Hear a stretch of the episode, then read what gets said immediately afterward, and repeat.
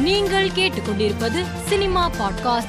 Big pass நிகழ்ச்சியில் இறுதிப் போட்டிக்கு சென்ற விக்ரமனுக்கு ஆதரவு தெரிவித்து விடுதலை சிறுத்தை கட்சியின் தலைவர் தொல் திருமாவளவன் பதிவு ஒன்றை பகிர்ந்துள்ளார்.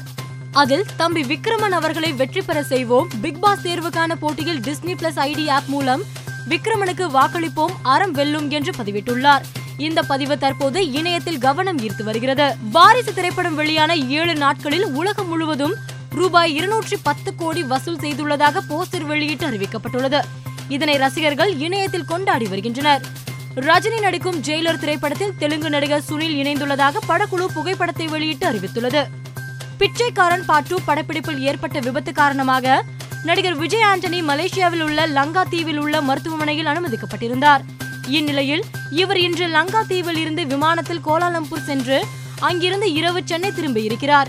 சென்னையில் பிரபல மருத்துவமனையில் விஜய் ஆண்டனி அனுமதிக்கப்பட்டு அறுவை சிகிச்சை நடைபெற இருப்பதாக கூறப்படுகிறது. யோகி பாபு மற்றும் பிரமோத் ஷெட்டி இருவரும் முக்கிய கதாபாத்திரத்தில் நடிக்கும் படம் சன்னிதானம் பிஓ இப்படத்தின் துவக்க விழா பூஜை மகர விளக்கு ஜோதி தினத்தில் சபரிமலை சன்னிதானத்தில் நடைபெற்றது. பிரபல இயக்குனரும் நயன்தாராவின் கணவருமான விக்னேஷ் சிவன் இந்த படத்தின் முதல் கிளாப்பை அடித்து துவக்கி வைத்தார். திருவிதாங்கூர் தேவசம் போர்டின் தலைவரான அட்வொகேட் அனந்த கோப்பன் இந்த நிகழ்ச்சியை தொடங்கி வைத்தார். வாரிசு துணிவு திரைப்படங்கள் சமீபத்தில் வெளியாகி நல்ல வரவேற்பை பெற்று வருகின்றன. இந்நிலையில் அஜித் நடிக்கும் அறுபத்தி இரண்டாவது படமும் விஜய் நடிக்கும் அறுபத்தி ஏழாவது படமும் இந்த வருடம் தீபாவளி அன்று மீண்டும் மோத உள்ளதாக கூறப்படுகிறது. இந்த தகவல் ரசிகர்கள் மத்தியில் எதிர்பார்ப்பை ஏற்படுத்தியுள்ளது. மேலும் செய்திகளுக்கு மாலை மலர் பாட்காஸ்டை பாருங்கள்.